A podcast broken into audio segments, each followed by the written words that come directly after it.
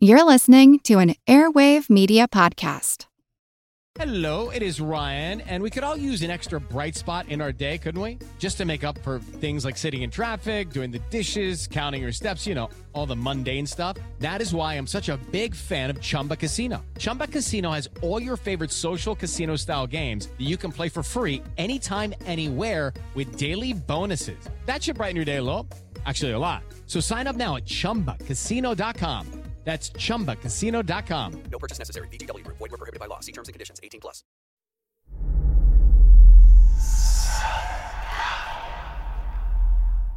Hey y'all, spooky season is here. And if you're looking for a show to whet your appetite for a little haunted history, then I'd like to invite you to check out Southern Gothic, a chart topping history podcast that explores some of the most infamous legends, folklore, ghost stories, and hauntings of the American South. We've covered all sorts of stuff from the Bell Witch of Tennessee to the disappearance of the Confederate submarine, the H.L. Hunley. Not to mention our deep dives into the local lore of some of America's oldest and most haunted cities, like New Orleans, Charleston, and St. Augustine. So, if you're ready for a little good old fashioned Halloween storytelling with a commitment to quality historical research, then be sure to check out Southern Gothic today. It's available now on all your favorite podcast apps. Continuing our look at humans as monsters, we'll be taking a look at the legendary figure of Rasputin, the so called Mad Monk of Russian history. Because of the nature of Rasputin's alleged behavior, this episode may not be suitable for children. Rasputin, the Mad Monk, history's man of mystery.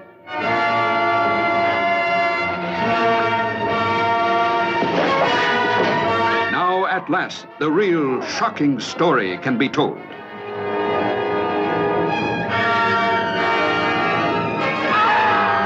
Rasputin, the Mad Monk, goaded by an insane lust to dominate and destroy.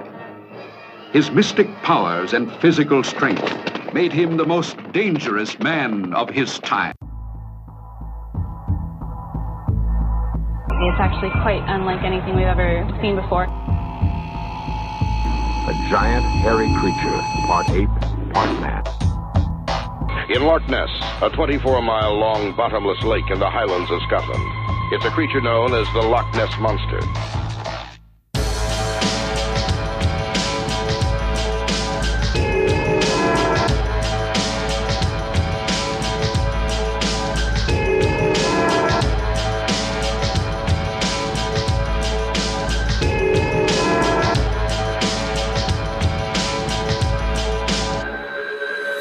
Monster Talk. Welcome to Monster Talk, the science show about monsters. I'm Blake Smith. And I'm Karen Stollznow. Today we're joined by author Douglas Smith to discuss the strange Russian historical figure Rasputin. He was a monk, a seer, a healer, and a political player in the dying days of the Russian royal family. Somehow he's become a legend of monstrous proportions, but we're going to peel away some of those layers to get to the truth underneath. Please check out the show notes of this episode at monstertalk.org or at Patreon, where we'll have links to Douglas's book and other helpful information about Rasputin, including a music video for a very catchy song. Monster Talk. Welcome to Monster Talk. Um, could you give a little introduction to yourself?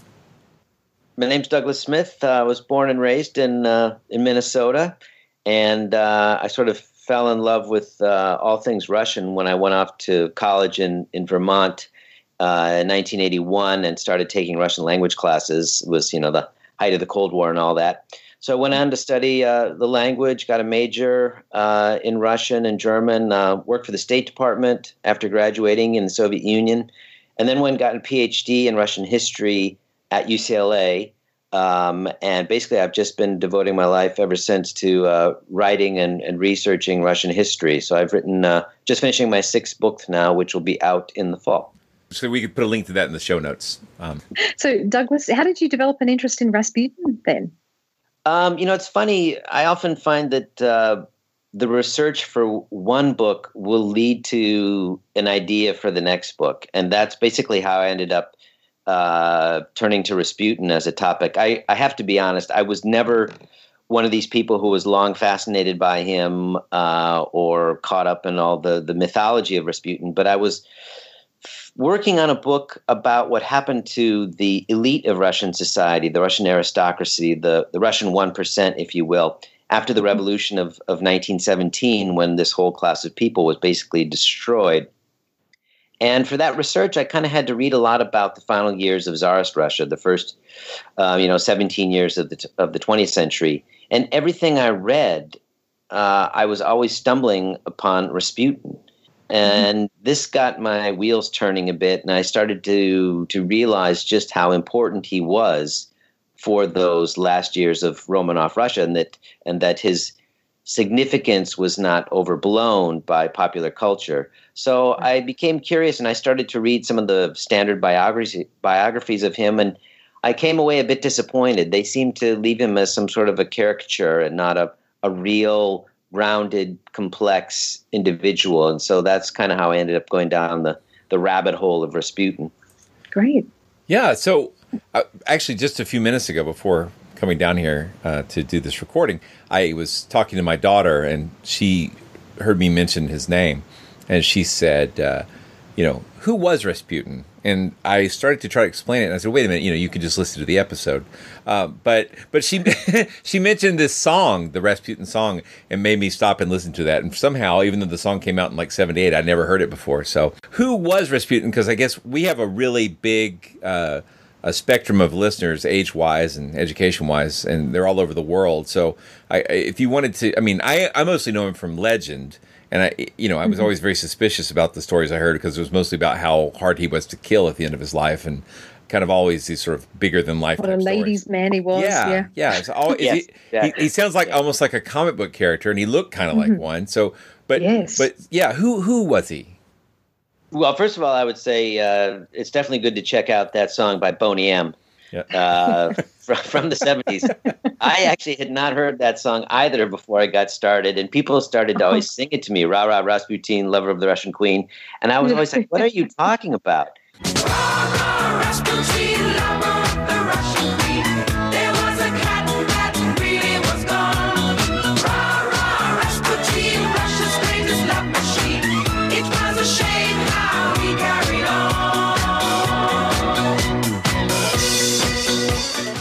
and they said, "You don't know Boney M?" I said, "Oh God, oh God, I got to look this up." So yes, it's it's worth it. It's worth checking it out on YouTube. Um, yeah. it's actually a fun a fun song. But Rasputin was a Russian mystic, a Russian peasant holy man, um, of which there were actually a great many in late 19th and early 20th century Russia. There really were a lot of these sort of um, holy men who had no religious training, didn't go to seminary, weren't priests, weren't monks, but somehow carried the living spirit of God in them. And they would travel around the country and, and people would turn to them for spiritual guidance. And he was one of these figures. And he was so immensely popular over time and so to many people credible and powerful as one of these simple peasant holy men that he attracted the attention of uh, the aristocratic elite, the upper classes in the capital of St. Petersburg, and they fell in love with him. And members of the royal family then introduced him to the emperor and the empress, to Nicholas and Alexandra, and they were equally taken by him and brought him in and and made him one of the closest people that they ever gathered with. So during Rasputin's life, the occult and supernatural were very popular in Imperial Russia. So what were some of the paranormal fads at the time? Things like seances and and healing. Yeah, exactly. I I came away with the realization that Rasputin was only really possible having lived at this time. Sort of the again, this from basically 1890 to 1914 or so with the outbreak of World War One um, what is often known as the Silver Age of, of Russian culture. The elite were fascinated by all forms of, of mysticism, the occult, and as you said, yeah, they would hold seances. Um, they would try to call forth, you know, the spirits of, of the dead. Um, they believed that they were people who were in touch with other realms of experience beyond the senses uh, of the average. Um, there were, you know, ectoplasmic manifestations, um, uh, hypnosis, all sorts of things like this were incredibly popular. And Rasputin kind of taps into this mentality, if you will, um, and people come to project onto him great mystical powers that he necessarily did not even claim to possess, but they wanted to believe that there were people who had these these sort of occult powers. And uh, he was uh, uh, very much willing to go along with people's perception of him as someone who was uh, in touch with these these uh, larger cryptic forces. That's interesting. We, we over the course of um, the past year and a half, two years, we've been doing a series on uh, like the magic and the rise of Western esotericism and that sort of thing. Was I know spiritualism had started um, in the mid 1800s, and and I know Theosophy had started, I think, in 1870. Were, were those movements popular in Russia at the time? I mean, did, was or was this uh, its own sort of spiritual practice, or, or was it part of that sort of uh, migrated from America kind of spiritualism? I think to a very uh, large extent, it, it borrowed from uh, Western habits and cultures and traditions, practices. Um, you know, spiritualism and theosophy and some of these things, you know, they swirled all around uh, from big cities in the United States uh, to England, um, to the continent and, and made their way to Russia. So it very much was in tune with the kinds of things that people were preoccupied with, uh, you know, in, in the cities of America or Western Europe for that matter. What's a little bit different is the figure uh, of this sort of peasant holy man, what the Russians call a starets. Um, this uh, holy peasant figure was distinctive to Russia and did not exist uh, in Western Europe or the United States. I, this is kind of a tangent, but I'm curious. During Soviet Russia, my understanding was there was a real push against supernatural thinking and and uh, religion. Um, since the fall of the Soviet Union, if you're kind of plugged into that, has has Russia had a uptick in supernatural interest? Yeah, definitely. As you said, you know, during the entire Soviet period, religion uh, was, if not repressed, then very much controlled by the state uh, and interest in more sort of obscure occult practices and mysticism was definitely uh, not to be tolerated. After the collapse of the Soviet Union in the early 90s, because people had been denied access to this kind of thing for so long, there was this boom, there was this great interest in this kind of thing because people were so starved for it. And a lot of it flowed in from from the west. And there was a great deal of obsession with these sorts of ideas. I would say that has calmed down just because they've they've been able to have access to it now for mm, close to 30 years basically.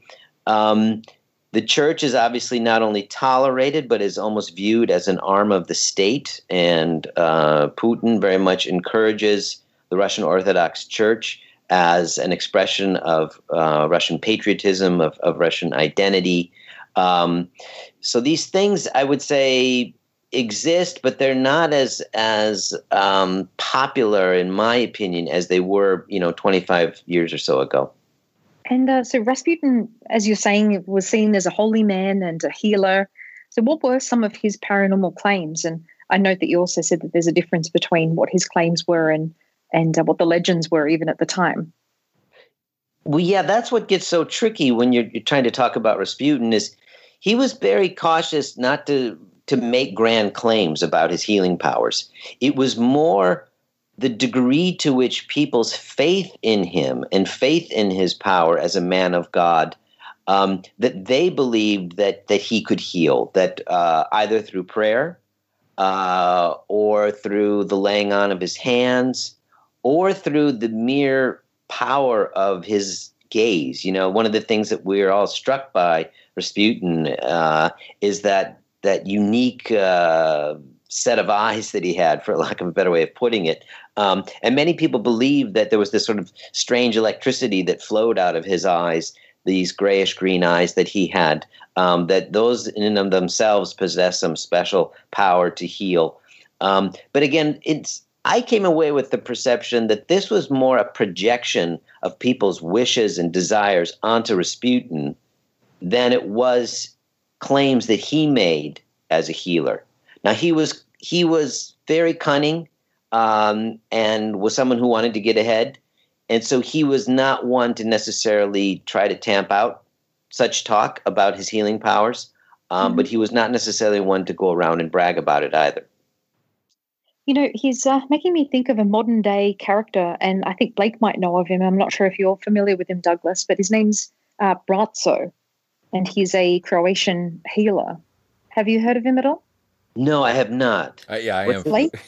I have heard of him. Yeah. I, yeah, I wrote about him a lot a couple of years ago. He travels uh, the United States and gazes at people. And when he gazes at them, they claim that they get receive good luck and that they're healed and that they experience all of these wonderful spiritual things.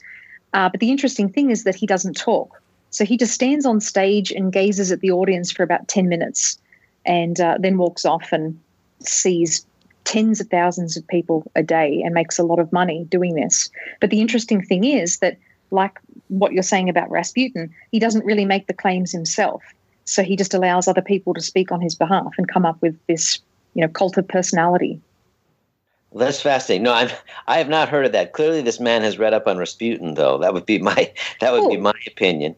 That's and again, what I'm starting to think. Well, yeah, exactly, exactly. Well, and you know what's interesting is this whole question of of um, Rasputin's healing powers. Obviously, I, I had to think a lot about it when I was researching the book because that is one of the things that we know about him, or has been at least said about him. And I did a, a good deal of reading about all the the claims that he had healed somebody, um, what he said himself about his powers to heal, and I came away with the conviction that what we're dealing with when we're talking about Rasputin the healer is this sort of mind body connection. Um, and there's a great deal of research that's going on now at major universities, Harvard University, UCLA, other universities, in the connection between emotional states and physical health. Um, and we are really sort of at the beginnings of trying to figure out the degree to which uh, our mental health affects our physical health, and also, you know, the whole placebo effect, and not just in a very narrow sense of taking a, a sugar pill, but in the much more powerful sense about when we believe that someone has the power to heal us, um, we actually have a greater chance of recovering, and that even goes down to when we visit our regular GP or other doctor and they've got the white coat on and the stethoscope, and how these props lend um, belief and uh, prepare us to accept what is either being told to us uh, or given to us in, in the forms of medicine. And these are, it sounds a bit like quackery to some people, but it's actually, it's actually a very real phenomenon that is being seriously studied. It is. It's, it's interesting to me, uh, uh, very much so, because there's so many things at play there. There's the uh, the fact that when you receive a treatment and expect to get better, psychologically you feel better, and and that has a very powerful f- effect. But there's also within like mathematics and statistics, a lot of times you will uh, you will feel better after getting a treatment but your your disease or your condition may have run its course and so you feel like even if you weren't getting an actually um, what's the word efficacious treatment it still feels like it was because it happened to coincide with the you know the downtrend on the uh, the illness. There's so many things at play. Yeah. disease, yeah. and then you tell the stories about that and then other people have higher expectations for the treatment. And it, it, it, there's so much at play there. It's really interesting. And what everybody wants it to be and, and what i want it to be is the idea that that you know your mind at some level can make you feel better or heal you. And and I hope if I ever get really sick with something like that, that that turns out to be true. But I'm always skeptical about it. But I, I want it to be true. So yeah, You can go and be gazed at by Braco. you know, I think Braco is taking advantage of gazer rights. What? I'm going to have to look him up after this. yeah, so I I mean, I'm sure you would know the spelling, um, but B R A C O. So Braco. And I will uh, definitely he's, investigate. Yeah. Croatian, but I think he's living in Hawaii. As one does. Uh, cer- yeah, certainly. Uh, I think he's been to Australia a few times too, but he he travels the United States quite frequently. Well, and I think there's always going to be a uh, a desire, a longing for figures like this. I mean, some people, you know, they go to Western medicine and they don't get healed. Mm-hmm. There's one thing, um, for whatever reasons. Um, uh, and some people are turned off by traditional organized religion. Um, and so I think there's always going to be um, interest in d- different places for for figures, um, you know, like like Brazo, whatever, or however you say his name. But but I think in Russia, Brazo, I think Russia, you know, in the latter years of the Romanov dynasty, this stuff was boiling. This stuff was boiling. People were really, really keen uh, on the occult, on mysticism, on you know hermetic sciences or whatever you want to uh, call them. It was it was very very popular. In preparing for this episode, I was watching uh, some documentaries from the BBC, read your article, and did a few other things. Um, uh, but it seemed like Rasputin was being described a lot as a as a drunkard, as a womanizer. He was taking people to uh, bathhouses, and it, it just sounded like he was uh, uh, hypersexual. Whether that was all consensual or not, I'm, I'm curious. How is he able to do those things and still be seen as a holy man? Yeah, there's the rub. there's there's the rub. First Uh, of all, so to speak, so to speak. Yeah, no, sorry. sorry, I didn't need to say it twice, did I? That was my fault. One thing you need to remember is um, the royal family, Nicholas and Alexandra and their children, they never saw any of this behavior. Uh, they heard reports of it, uh, but they tended not to believe it. So, so that was one thing that was important. I think the womanizing, the drinking, uh, was real. This was not just uh, a pack of lies put together by his detractors as a way to destroy his reputation. There's just too much evidence, a lot of it from the police files that I read in, in Moscow, in the archives, and other places. I- he was definitely um, he was definitely drawn to women. He he was a creep at the very least. Any wo- woman who sat next to him on a sofa or, or whatever was apt to be pawed, rubbed, groped, felt, um, uh, no matter how much they might protest. Uh, he had trouble keeping his hands off them. He took many women to his bed, even though he was married, and his his wife knew about all this. His children knew about all this. Um, their attitude seemed to be, well, he's he's got so much love in him, it would be a shame to limit it just to you know his Mm. wife. Uh, Oh, Um, we've all felt and, that you know, before. there's- Yeah. there was the there was the a famous saying, uh, and it wasn't invented by Rasputin, although people have suggested it was, but it was by another one of these peasant holy men that basically, if you don't sin, you can't repent, and if you don't repent, you can't be saved. Wow. It's a very convenient logic, of course. It was. Um, it would be a hundred years or more before people started saying "niet" means "niet." exactly. And I try to take this seriously. You know, did he rape women? Was there sexual Mm-hmm. assault?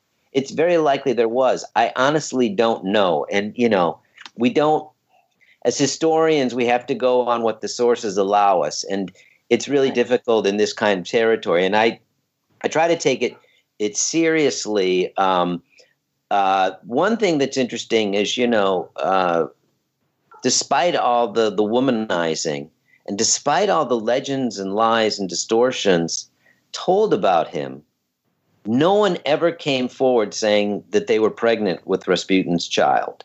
There were no, you know, illegitimate children, which is interesting. That's I, and that was something that really struck me, which made me then start to wonder. Well, maybe the womanizing wasn't on quite the scale we had been led to believe. possibly. Yeah. But I'm also wondering how women could have been attracted to him.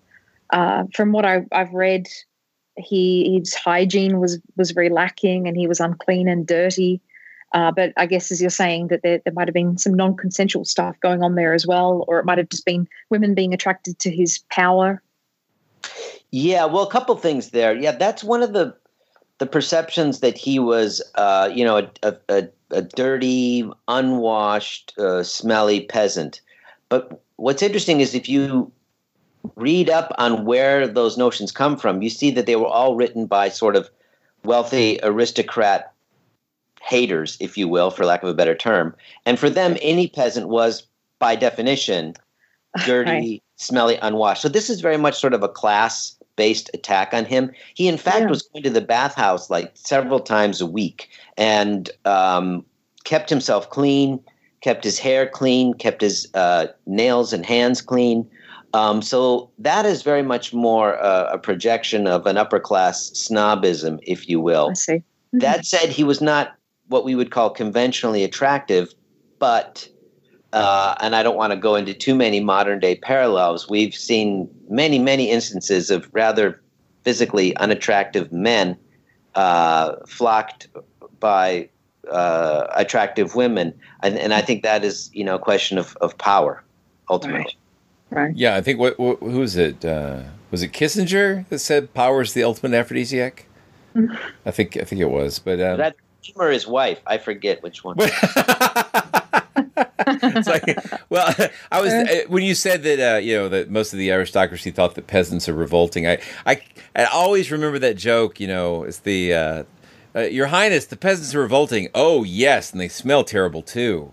But exactly. that was, and that you know, funny as it is, that is at the base of much of the uh, legends and myths about Rasputin. It was these these uh, you know counts and uh, princesses uh, in the salons in in their palaces in Petersburg who were outraged that an uneducated peasant had so much access to the royal palace and had entree into the private life of Nicholas and Alexandra, and they aristocrats were being kept out. It drove them nuts and so they were the ones that often began spreading all these lies and rumors and, and gossip about Rasputin. Right. Well, I know I've read the legendary version of it, but I, I, I want to kind of hear your version because I know you've done a lot of uh, primary source research. How did Rasputin come to be so influential with the Romanov family? I think that's probably why he's famous, right? Is because of his relationship. Yeah. Especially since there were so many holy men who were around at the time you know, what was it about him? Yeah. Well, it's interesting is you've got to go back a little bit before he appears in Petersburg in the capital in the early years of the 20th century. Alexandra, the empress, who was uh, a German, married Nicholas, the heir to the Russian throne. Um, she had long been fascinated with mysticism um, and had long been interested in um, basically seers and necromancers and and whatever you alienists, whatever you may want to call it. And she was put in touch through a family member with uh, a Frenchman by the name of Monsieur Philippe, um, who claimed to, you know, be able to, you know, predict the future, who claimed to be able to, you know, heal with the touch of his hands, who even claimed that he could help uh, determine the sex uh, of a baby in in utero, um, and Alexandra was fascinated by this man, and she brought him from France to Russia to be with them at court. And the people around them at court were scandalized because they they could smell this guy as a fraud from a mile away, and they basically got him kicked out of the country. But before Philippe left, he said to Alexandra and to Nicholas, "Just you wait. I must leave you. But be ready, a new friend will one day appear. So he hmm. planted the seed in their minds that someone would come to take his place.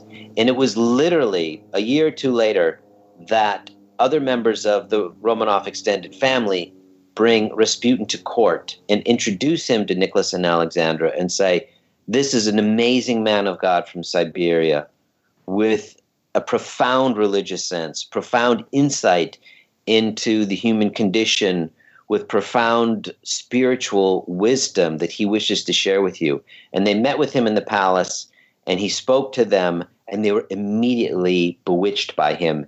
And his appearance seemed to confirm the prophecy of Monsieur Philippe.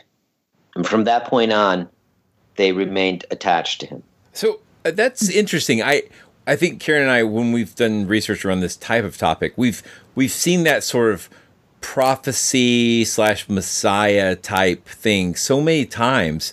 And isn't there sort of a built-in mechanism there? So if someone says there's another who is coming and you will know him by this, that, or the other, that any number of people might appear, then everybody's going to be checking them to see if they match up. And and like anybody could end up being that person. The first influential person who comes along could everybody's going to think, oh, that's the Messiah, or that's the one that was prophesied. It's kind of like the Harry Potter. Uh, but in, in, the Harry Potter books, there's uh, it could be Harry or it could be Neville, and uh, yeah. you know, it's like both of them it's, could fulfill the prophecy. I mean, uh, anybody could fulfill the prophecy.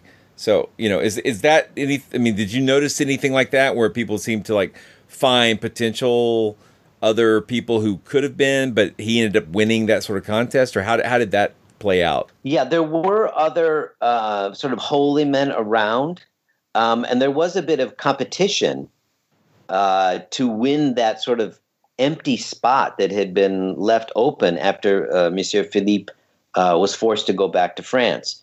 You know, and one of the arguments is is that the various factions at the royal court were each trying to find their guy, right? mm-hmm. and introduce their guy to Nicholas and Alexandra in the hope that if their holy man won out, they would then create a bond with Nicholas and Alexandra and gain an influence and power at the court.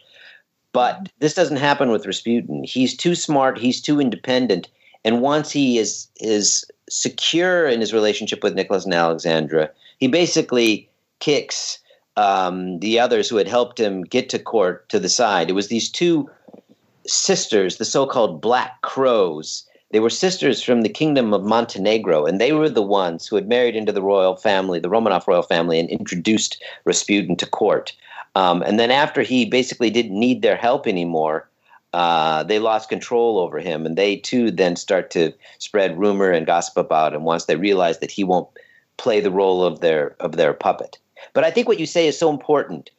You know, you can have a very fertile seed, but if you drop drop that seed on on dirt that is is is dry, mm-hmm. it's not going to grow a tree or a plant. And what you have in Russia at that time is very receptive soil, and that's what uh, you know Alexandra and Nicholas are. They are that soil that's just waiting to receive some sort of seed and to grow something. Right. Yeah, this is making me think of uh, a character called Maitreya. I'm not sure if either of you are familiar with him. I am. Um, yeah, and how he's supposed to be, I think, Jesus and Buddha and many holy men all rolled into one. Uh, and there are just constant claims that he's going to appear sometime soon. And uh, and there are occasional sightings of him in various parts of the world as well. Yeah, I so. think the uh, the sort of the herald for Maitreya just recently passed away the guy who originally started bringing out the story. I think that's true. So uh, Benjamin Creme, I think a, Br- a, British, a British guy. Yes, yeah, yeah and yeah. Uh, the organization's Share International. Yeah. So uh, I'm going off on a tangent now, anyway. But I wanted to ask you, Douglas, if uh, you mentioned that Rasputin was from Siberia, and Siberia just seems like such a interesting place, uh, so unknown. There's so little known about it. It's just so desolate and barren is it seen as a mystical place to Russian people?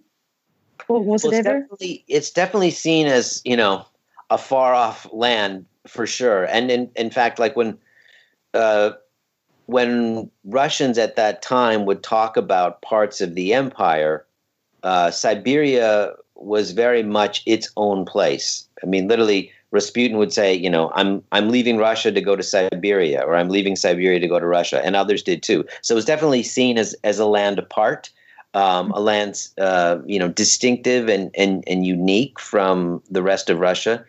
Um, and it is, you know, I've obviously been to his village where he was born and spent time there, Pokrovskaya, in western wow. in western Siberia, and um, I've been in various parts of Siberia over over the decades, working and, and studying and, and traveling and things. I mean, it's cool. it's quite it's quite beautiful. Uh, beautiful forests and mighty rivers and and lakes, and it's a really you know, it's an amazing landscape. But it definitely seems like you know completely a world away from the you know cities of Moscow or, or Petersburg in European Right. Russia.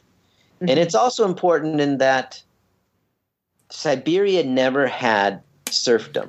Now, now serfdom was, in a sense, a form of slavery. And Western Russia, European Russia, the traditional heart of Russia, for hundreds and hundreds of years, the peasants were serfs. They were basically slaves. They worked for masters or they worked for the czars, uh, and they could even be bought and sold. There was no serfdom in Siberia. The, the peasants there were independent and free. And I think it's important to make that point because I don't think a Rasputin would have come out of Western European Russia with the legacy of serfdom. The, it, it's repeated often that the, the Siberians are a proud and much more independent people than the Russians uh, from the West. And I think that's also significant. Yeah, just to verify this, I know it's kind of a tangent, but yeah, Benjamin Cream, I think it's pronounced Cream. Uh, he, It, it's Krim. Krim, you know, Le, With a little accent. Le Krim. He died in 2016, but but there are other people who are looking for Maitreya. But But yeah, he did. Well, he didn't claim to be Maitreya, but he was the no, one right? saying He, he was like he was like the Herald. He was like uh, Silver Surfer for Ooh. Galactus. What? yeah, so and they, they that believe probably in, really in brought it home, UFOs and aliens and all kinds of things. I'm learning, anyway, I'm learning more than you guys are, I think. I don't- no, not the case. With Lucky Land slots, you can get lucky just about anywhere. Dearly beloved, we are gathered here today to. Has anyone seen the bride and groom? Sorry, sorry, we're here. We were getting lucky in the limo and we lost track of time. No, Lucky Land Casino, with cash prizes that add up quicker than a guest registry. In that case, I pronounce you lucky. Play for free at LuckyLandSlots.com. Daily bonuses are waiting. No purchase necessary. Void were prohibited by law. 18 plus. Terms and conditions apply. See website for details. Hello, I'm Paul Giamatti. And I'm Stephen Asma. Each week on Chinwag, we dig into the weird topics you wonder about, that you care about, the stuff none of us are totally sure of, like the Bermuda Triangle, Mothman, consciousness, philosophy, UFOs, ghosts, or say Bigfoot. So who's to say that there's not alien species that are Sasquatch? Like I'd seen a ghost, and I would hear something walking and breathing. Maybe every path is right. I will accept as a premise that every path is right. That is a face on Mars, eyes, nose. It kind of looked like Wilson the volleyball. Some people enjoy the waves or whatever uh, crashing, and I enjoy listening to a quantum physics audiobook. I do think there are many things in the world that we just don't understand and probably won't understand. That's our whole show. so join us every Wednesday on all major podcast platforms and find us on Instagram, TikTok, and Twitter at ChinwagPod and Wagon. well, but so it's so interesting though because um, uh, I think Rasputin as a as, as a real person somehow accrued all these myths about him. I mean, I mean, he seemed to be like a, a piece of gum that you drop on the floor. It's like if myths are pieces of dust or hair, they just they just keep sticking to him. Just like that.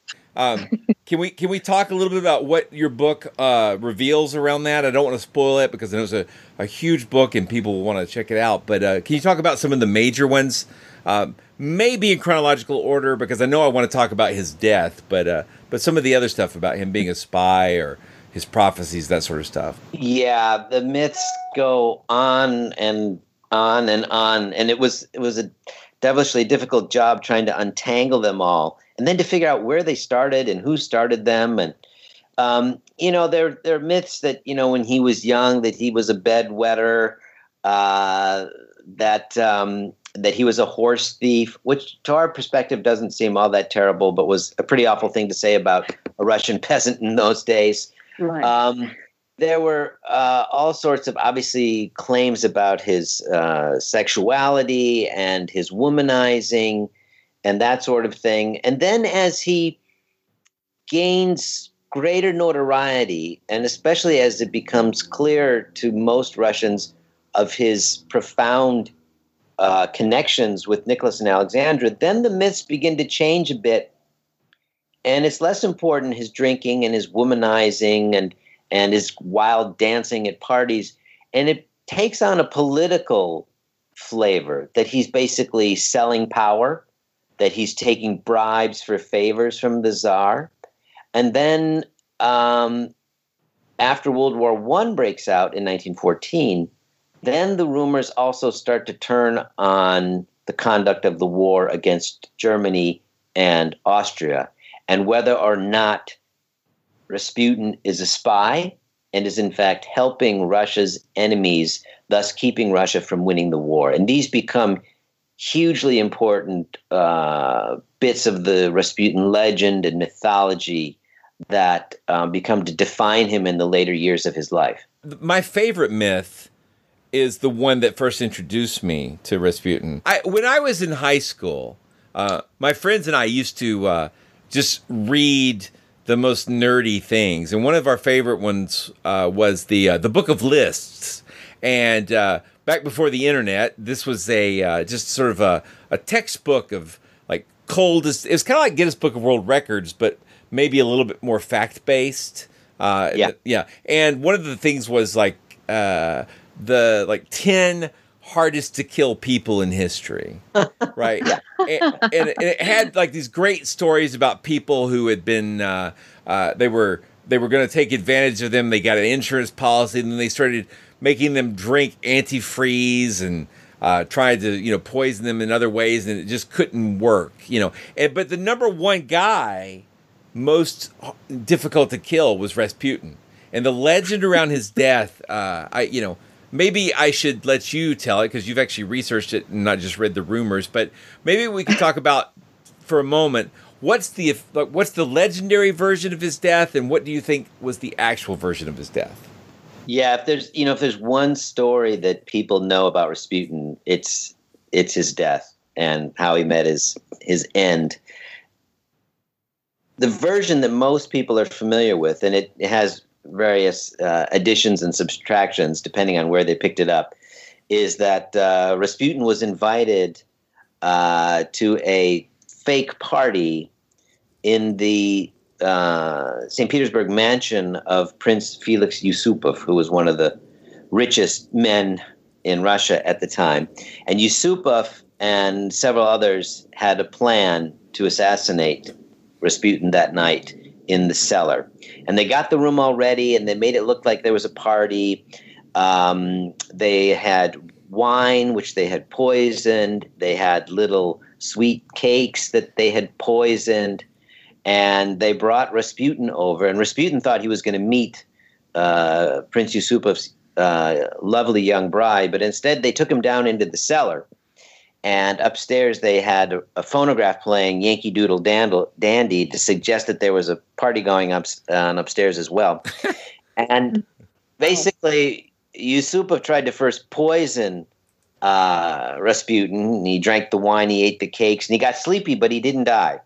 And uh, so Yusupov got frightened. He ran upstairs to his co-conspirators and said, "He's not dying. He's not dying. What should I do?" So they said, get back down there, shoot him, do something. So he went back down. He shot Ras- Rasputin. Rasputin falls. He runs back upstairs. I did it. I did it. I killed him. They go back downstairs, and sure enough, Rasputin jumps up from the floor and begins to strangle them. Uh, he starts running out. They shoot him a couple more times. He's still alive, but they throw him in the back of a car and they drive off and they find a hole in the ice of the Neva River and they dump him in this hole in the river. Uh, and when they find the body several days later, frozen, they notice that there's actually water in the lungs, which su- suggests that despite the poisoning, despite the multiple gunshots, all of these things, he eventually died of drowning. Now, it's an amazing story, and it's told in Prince Yusupov's memoirs, which he wrote in multiple editions. And with each edition, the murder story gets more gruesome and more gothic and more unbelievable. Um, but I've seen the actual autopsy photographs, uh, which are in a museum in, in St. Petersburg, which are pretty amazing. Um, and it's it's very clear what really happened to Rasputin, which is not as uh, you know lurid and and exciting, but basically they did indeed lure him to the Yusupov palace, uh, claiming that they were going to introduce him to Yusupov's wife at a party. Mm-hmm. But basically, they shot him three times, and you can see the bullet wounds uh, on the body. Uh, once through the back, once through the front of the torso, and then there's something that the Russians now call a control shot, kontrolny выстрел. which is a bullet hole that went right dead through the middle of his forehead. And it seems most likely that he was shot while in the cellar and somehow managed to get out a side door, which is about halfway up the stairs, and was trying to escape bleeding through a little courtyard out into the main street. And that's when Yusupov and the others caught up with him, turned him over on his back, and plugged him with one final shot. And then they wrapped him up in some fabric, did drive him out and dump him into uh, an icy hole in Neva River. But in fact, the autopsy showed that there was no water in his lungs. Thus, he was already dead by the time his body hit the water. Wow, sounds like kind of a mob hit. It's like a mob hit. You know, the thing is, is Yusupov, uh, who wrote his memoirs, basically lies on every page.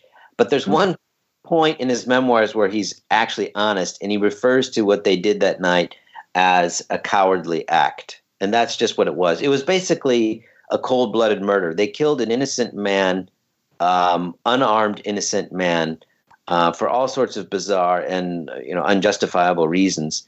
Um, they thought that by killing Rasputin, who they thought was an evil spy helping Germany in the war, that somehow they would save Russia and save the dynasty. But in fact, by killing Rasputin, they sped up the forces of anarchy, which then leads to the downfall of the Romanovs only a few months later in February of 1917. So, in fact, you could almost see the murder of Rasputin as the first act of the Russian Revolution. Well, could you talk about that? I mean, how did how did Rasputin's reputation affect the Romanovs' reputation? Like it seemed like they were uh, sort of tied together pretty deeply.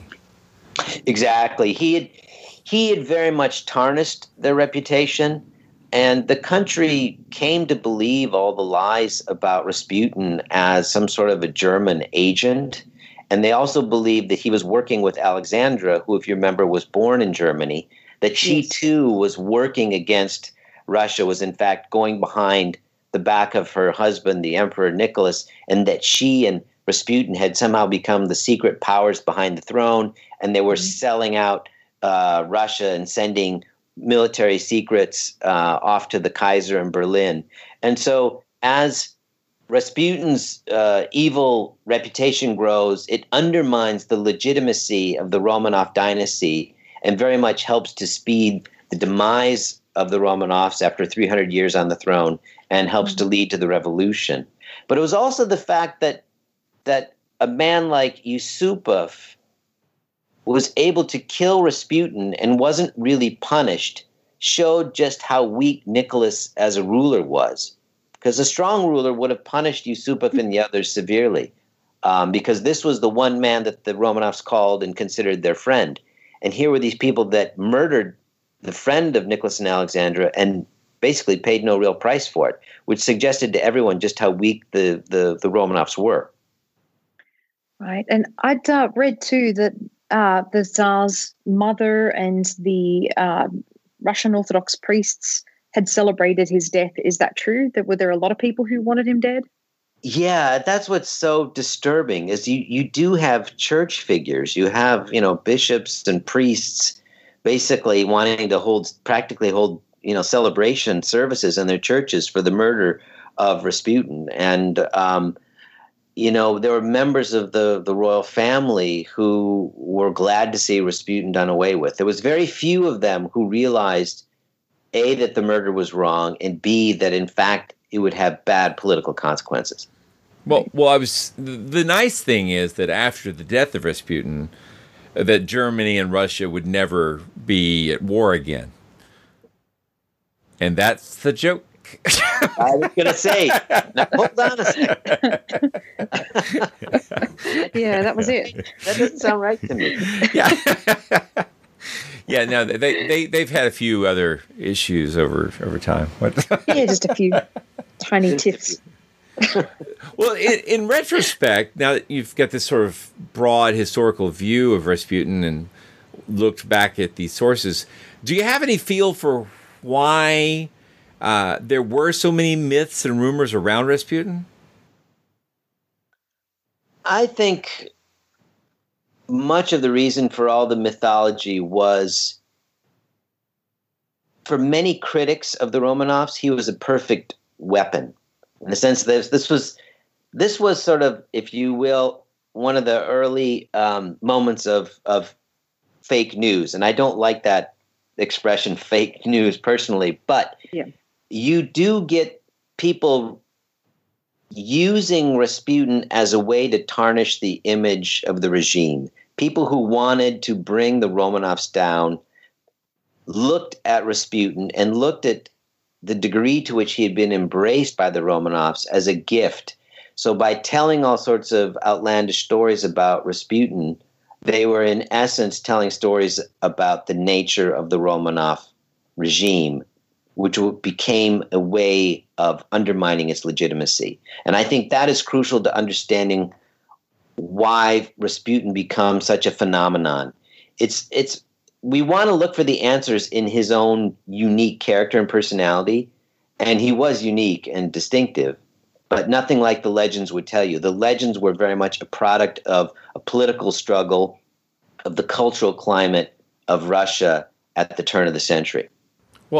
That leads to a, a really interesting question for me is is how media savvy was Rasputin? Did he do interviews or is every like did he talk to journalists or is everything we know just the result of legends and other things written about him? Well, that's a that's a great question because it's only uh, in the early years of the 20th century that Russia gets a relatively free press uh, and censorship is relaxed. And so you get this explosion of newspapers. And what do editors worry about and newspaper owners worry about? And that's selling papers. They got to make money. And these these folks fairly quickly realized that papers that have stories about Rasputin in them sell. And this is a, this is a way to make money. So they'll write anything about Rasputin. They don't care if it has an ounce of truth in it. As long as it'll move newspapers, they're willing to write it. And he's in fact at times being hounded by paparazzi who want to take his picture and put it in the paper. They make up interviews. He writes to the editors to say that these stories about him are all a bunch of lies, but they don't really care. They're never really punished and uh, and they're making money off of it. So they see no reason to stop. So this is also there's also basically like a, a profit motive, if you will, not just a political motive, but a profit motive for telling outlandish tales. Neat. Uh, and you were saying that his family were in the background, his wife and children. What ended up happening to them? Do we know anything about them? Yeah, the story of his family is actually really, really fascinating. Um, he had a wife and three children. Um, under the Soviets, his wife and his son are basically sent off to a prison camp, prison labor camp, uh, and that's basically the end of them.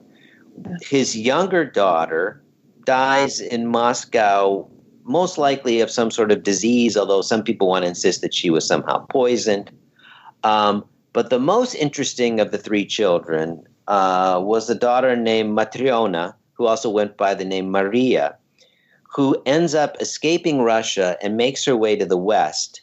Uh, and she ends up in places like Berlin and Paris as a cabaret performer, as an animal trainer, as a dancer, and she basically tries to earn a living by, you know, being the daughter of Rasputin. And so she wow. she performs uh, around Europe, and then eventually she comes to the United States and um, ends up performing in circuses in the United States as an animal trainer. Until while she was preparing uh, for one performance in Indiana, I think this was in the 1930s, she was mauled by a bear.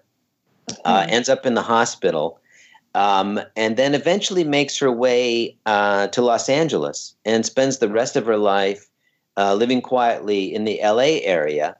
And in fact, if you're one of these people like I am who's obsessed with finding the graves of people, uh, she's buried now uh, in a large cemetery right near Koreatown off Venice Boulevard in LA. Uh, small little headstone that says Maria Rasputin and has the uh, the dates. I think she died in 1977 or 78. So yeah, her story is really remarkable. She wrote yeah. her memoirs a few times, and she warrants uh, a book on her own. Definitely. Wow. Yeah. She she was. I, I did read about her just a bit and saw that she was uh, at least somewhat tied to the legend of Anastasia and the idea that maybe she had survived. Yeah, well, some people can't let that one go. You know. No, no, no. I, yeah, I, I, but they all died. no one wants to believe me. Yeah, no, I believe you. We, we Yes, yeah, we do. We yeah. do. We do. I, didn't didn't they actually find the like DNA evidence of the corpses? I mean, I think that was pretty definitive, wasn't it? It's quite definitive. Yeah, the the Russian Orthodox Church is still arguing over two sets of remains, but all the scientists uh, have put this to rest. That yeah, they all they all died uh, that night in the summer of 1918 in Yekaterinburg in the in the basement, which is also an interesting parallel I touch on the book. Is you know, Rasputin is killed in a cellar uh, in the middle of the night as if to hide what is being done to him, and that's exactly what happens to the Romanovs uh, two years later. They too are killed in the middle of the night in a basement, uh, as if the murderers knew what they were doing was wrong and they wanted to hide it. Wow. This is kind of the And, horror, the horror film ending, right? With- Yeah. exactly, exactly. uh, didn't you write in the book that uh, they were clutching Rasputin amulets or, or some kind of uh, medals from him? Well, yeah, the, they weren't clutching them, but several of the daughters. I we don't know necessarily if all of four of the of the daughters of the czar were wearing amulets around their neck with the image of Rasputin, as if he would protect them, even though he was dead and gone. That somehow he would still protect the family. Wow. So so are do you know I, I, because of the nature of the legends around his death? Do, do you know? I, you know, as at my age, I remember when Elvis died. People kept saying that Elvis seen- isn't dead. right, exactly. Right, people d- deny that he's dead. Right, and so it are Which there. they still do, and that, that's remarkable. But yeah, Well, he would be quite old now, right? And, and, and I'm, I'm not. I'm not trying to say he's still Rasputin alive. would be older. right, he would be. And, and, and his Elvis. I mean, would he really be able to resist making new material? I don't think so. So, but but but Elvis aside, were there legends about Rasputin still being alive, or You know, it's interesting. There weren't really a lot of Rasputin sightings. Uh, you know, he was uh, he was buried out near the Tsar summer palace of Tsarskoye Selo outside the capital. And then after the fall of the Romanovs, uh, they discovered his body and it was dug up, was brought back into the capital, and then late one night it was driven out uh, out of the city. Uh, and to this day, we don't know what what happened to it. Um, it was most likely brought to uh, a polytechnic institute that had massive furnaces yeah, and was dumped in one of the furnaces, and that was and that was the end of the body. Uh, there are other stories that it was burned out uh, in a forest and things like that, but um, uh, no one is ever going to find any trace of Rasputin, and no one really claimed that that he continued to walk the face of the earth. Okay. They were kind of ready to be done with him. Right, but they did probably shoot him and poison him a few more times just to be sure, right? That is possible. I, I- so you speak Russian, and I, that doesn't really make you necessarily an expert on etymology. But I'm curious. The name Rasputin, I can't help but notice that the latter part of it is spelled kind of like Vladimir Putin's name. Is are those names related in any way, or is it just a coincidence? it's just coincidence. There's no, uh, you know, uh, genealogical connection between Vladimir Putin and Grigory Rasputin, um, as you'd say their names in Russian.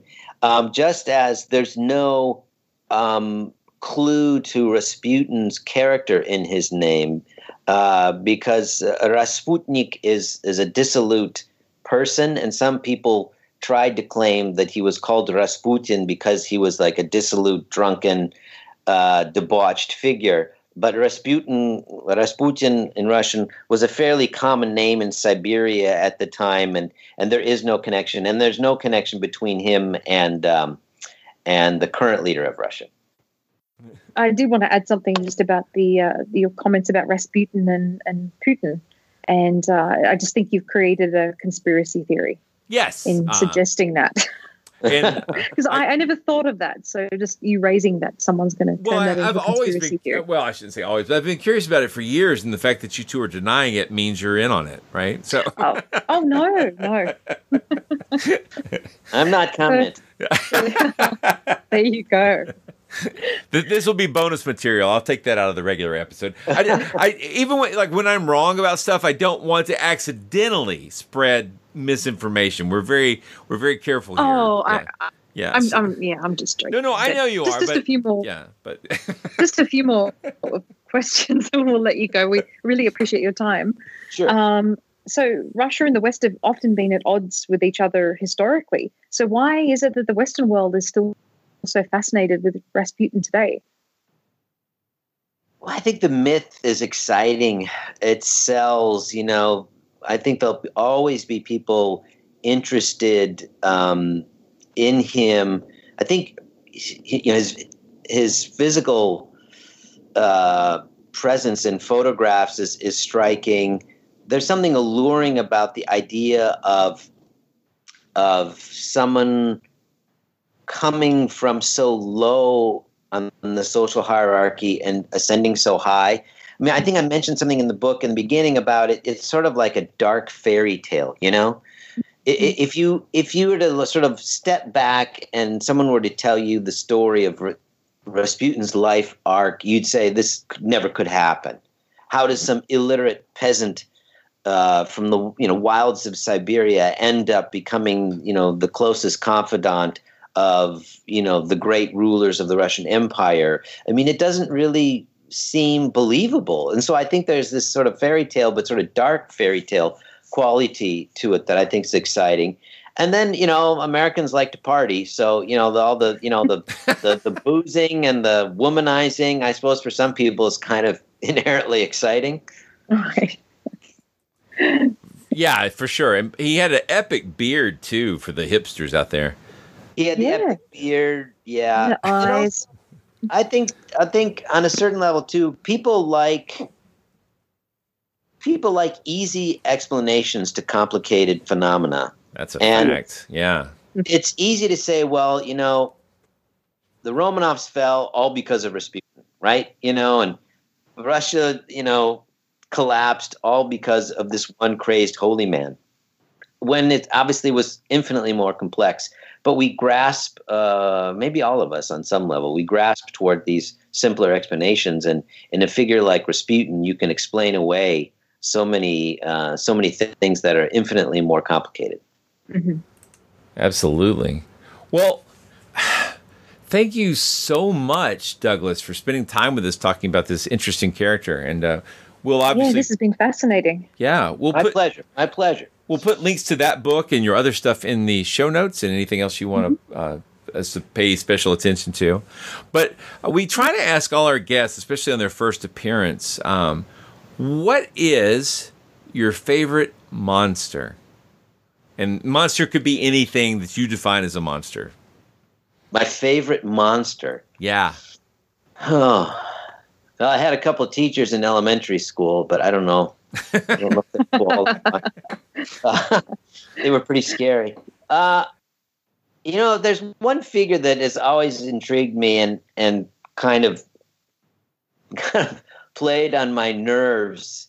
I don't know if he's technically a monster though, but it it's got to be the headless horseman from uh, Legend of Sleeping Hollow. Oh, that's a good one. Yeah.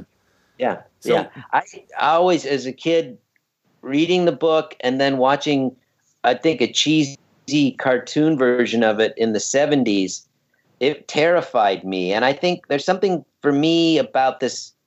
You know, the idea that I find more frightening is that humans are are more dangerous and more likely to get you than any boogeyman or yeti or bigfoot and so this i'm more terrified by monsters that are actually human That's We just did a show on that topic. Uh huh. And I, actually, I'm planning to tie. I think we're actually going to end up doing a series about humans as monsters because we've Yeah. we We- uh we just So started much fodder. Oh yeah, yeah. And like you, we we we enjoy treating the sort of fictional folklore stuff and we're curious about the possibly real, but we're definitely interested in the actual.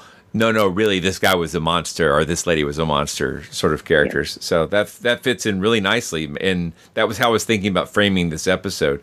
Although, uh, while he sounds like he was sexually a monster, it sounds like a lot of the uh, the reputation of Rasputin was sort of crafted posthumously, or, or at least during his life. I mean, he, He was, was he misunderstood. was yeah, he was vilified in, in ways. So Yep, it's- yeah, definitely. So Yeah, definitely. I mean, I think calling Rasputin a monster is going too far. yeah, yeah, but but if you only took the legendary view of him, like if you just Hmm. if you didn't actually dig in and find out what the facts were, wh- what about then? What, what do you still think he's not a monster at that point?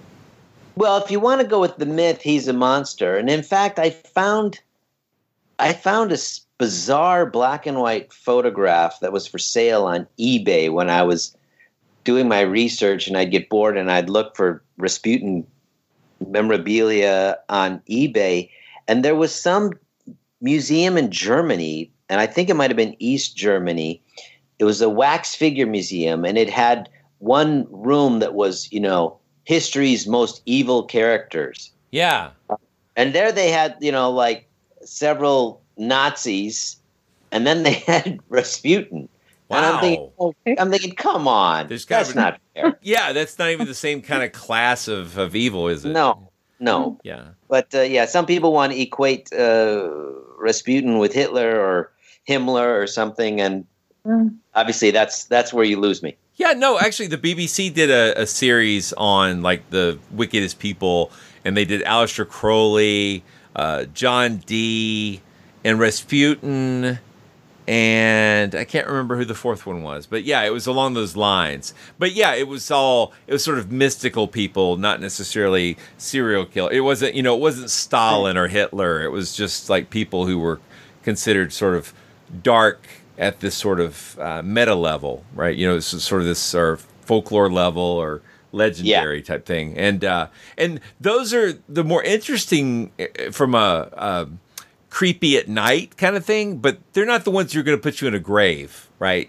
Yeah. And- No. yeah, and as you say, it's the it's the it's the real human monsters who you really should be wary of, not the ones who are, you know, uh, have dark stories about them, but little to back Right. it up. So Yeah, definitely, Well, definitely. Douglas, uh, by the way, I should have been mentioned, as far as I know, we're not related. Oh, yeah, I was going to joke about that at the start. Yeah. There's a lot of us out there. There are. Yeah. Yes, I I blame my grandfather, but no. yeah. That- but Uh. I, thank you so much for a for digging into this to try to get to the root of it, and Yes. b for taking the time to talk to our listeners, and we really Yeah, it was appreciate. very enjoyable. yeah, very much you. so. Yeah. My pleasure. Enjoyed it. So myths. We'll have to have you back Yeah. on it about something else. You've written eight books. Well, not eight, no six. I've got a new book coming out in the fall. Um, that actually, well, it's it's. Uh, I want to. I don't want to call them monsters. These were people pushed to the extremes that led them to do what we would consider monstrous acts and crimes. I'm writing a. I've just finished this book. Uh, it's called The Russian Job. It'll be out, uh, as I said, in the fall, and it tells the story of this horrible famine famine that hit Russia in the early 1920s. One of the worst famines in world history. Uh, millions of people died. People were, were reduced to cannibalism in various places. Uh, and Russia was saved by the generosity of the United States. Uh, Herbert Hoover, who was then Secretary of Commerce, put together a giant relief effort that went over to Russia and for two years, from 1921 to 1923, fed as many as 11 million people a day, uh, and basically basically saved the country from from utter ruin. And then went home. And the Russians were so grateful; they said they would never forget this act of humanitarianism and generosity and charity. but of course, as soon as we left, they did everything they could to erase any trace that we had ever been there. So I'm trying to uh, to to bring back this lost story of of uh, a moment when when the United States did something right. That's cool. That sounds really interesting. Yeah, it's amazing. Yeah, it's a great story. Why can't we all just get along? That's There's the question. Yeah, yeah. All right. Well, have a good night, Douglas. We really appreciate Thank your time. Thank you so much, Douglas. We'll was- keep in Hey, touch. My pleasure. Talk to you later. Bye bye. Monster Talk.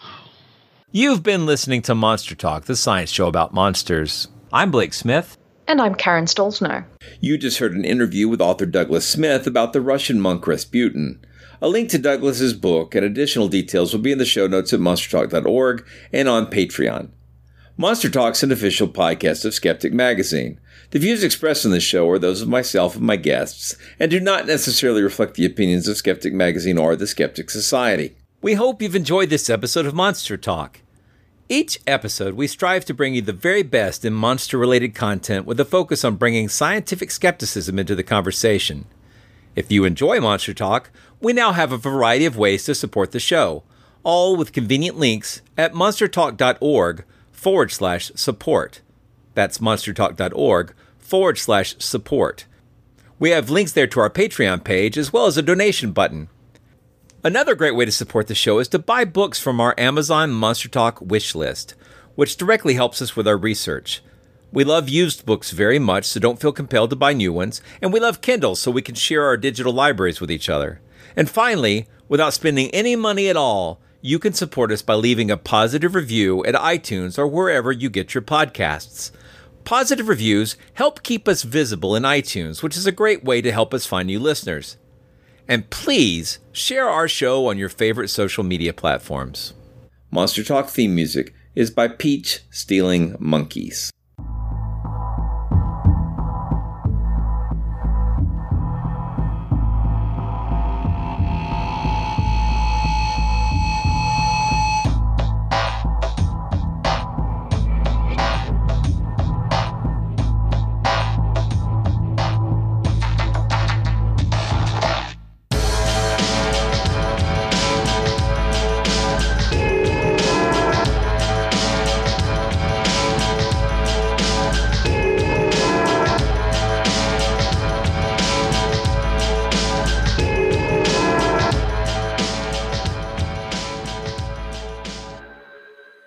Did you know that you can now subscribe to Skeptic Magazine digitally? Just grab our free Skeptic Magazine app, currently compatible with iOS, Android, PC, Mac, Kindle Fire, Kindle Fire HD, and BlackBerry Playbook. Head over to skeptic.com slash magazine slash app to find out more and download more of your favorite skeptic content.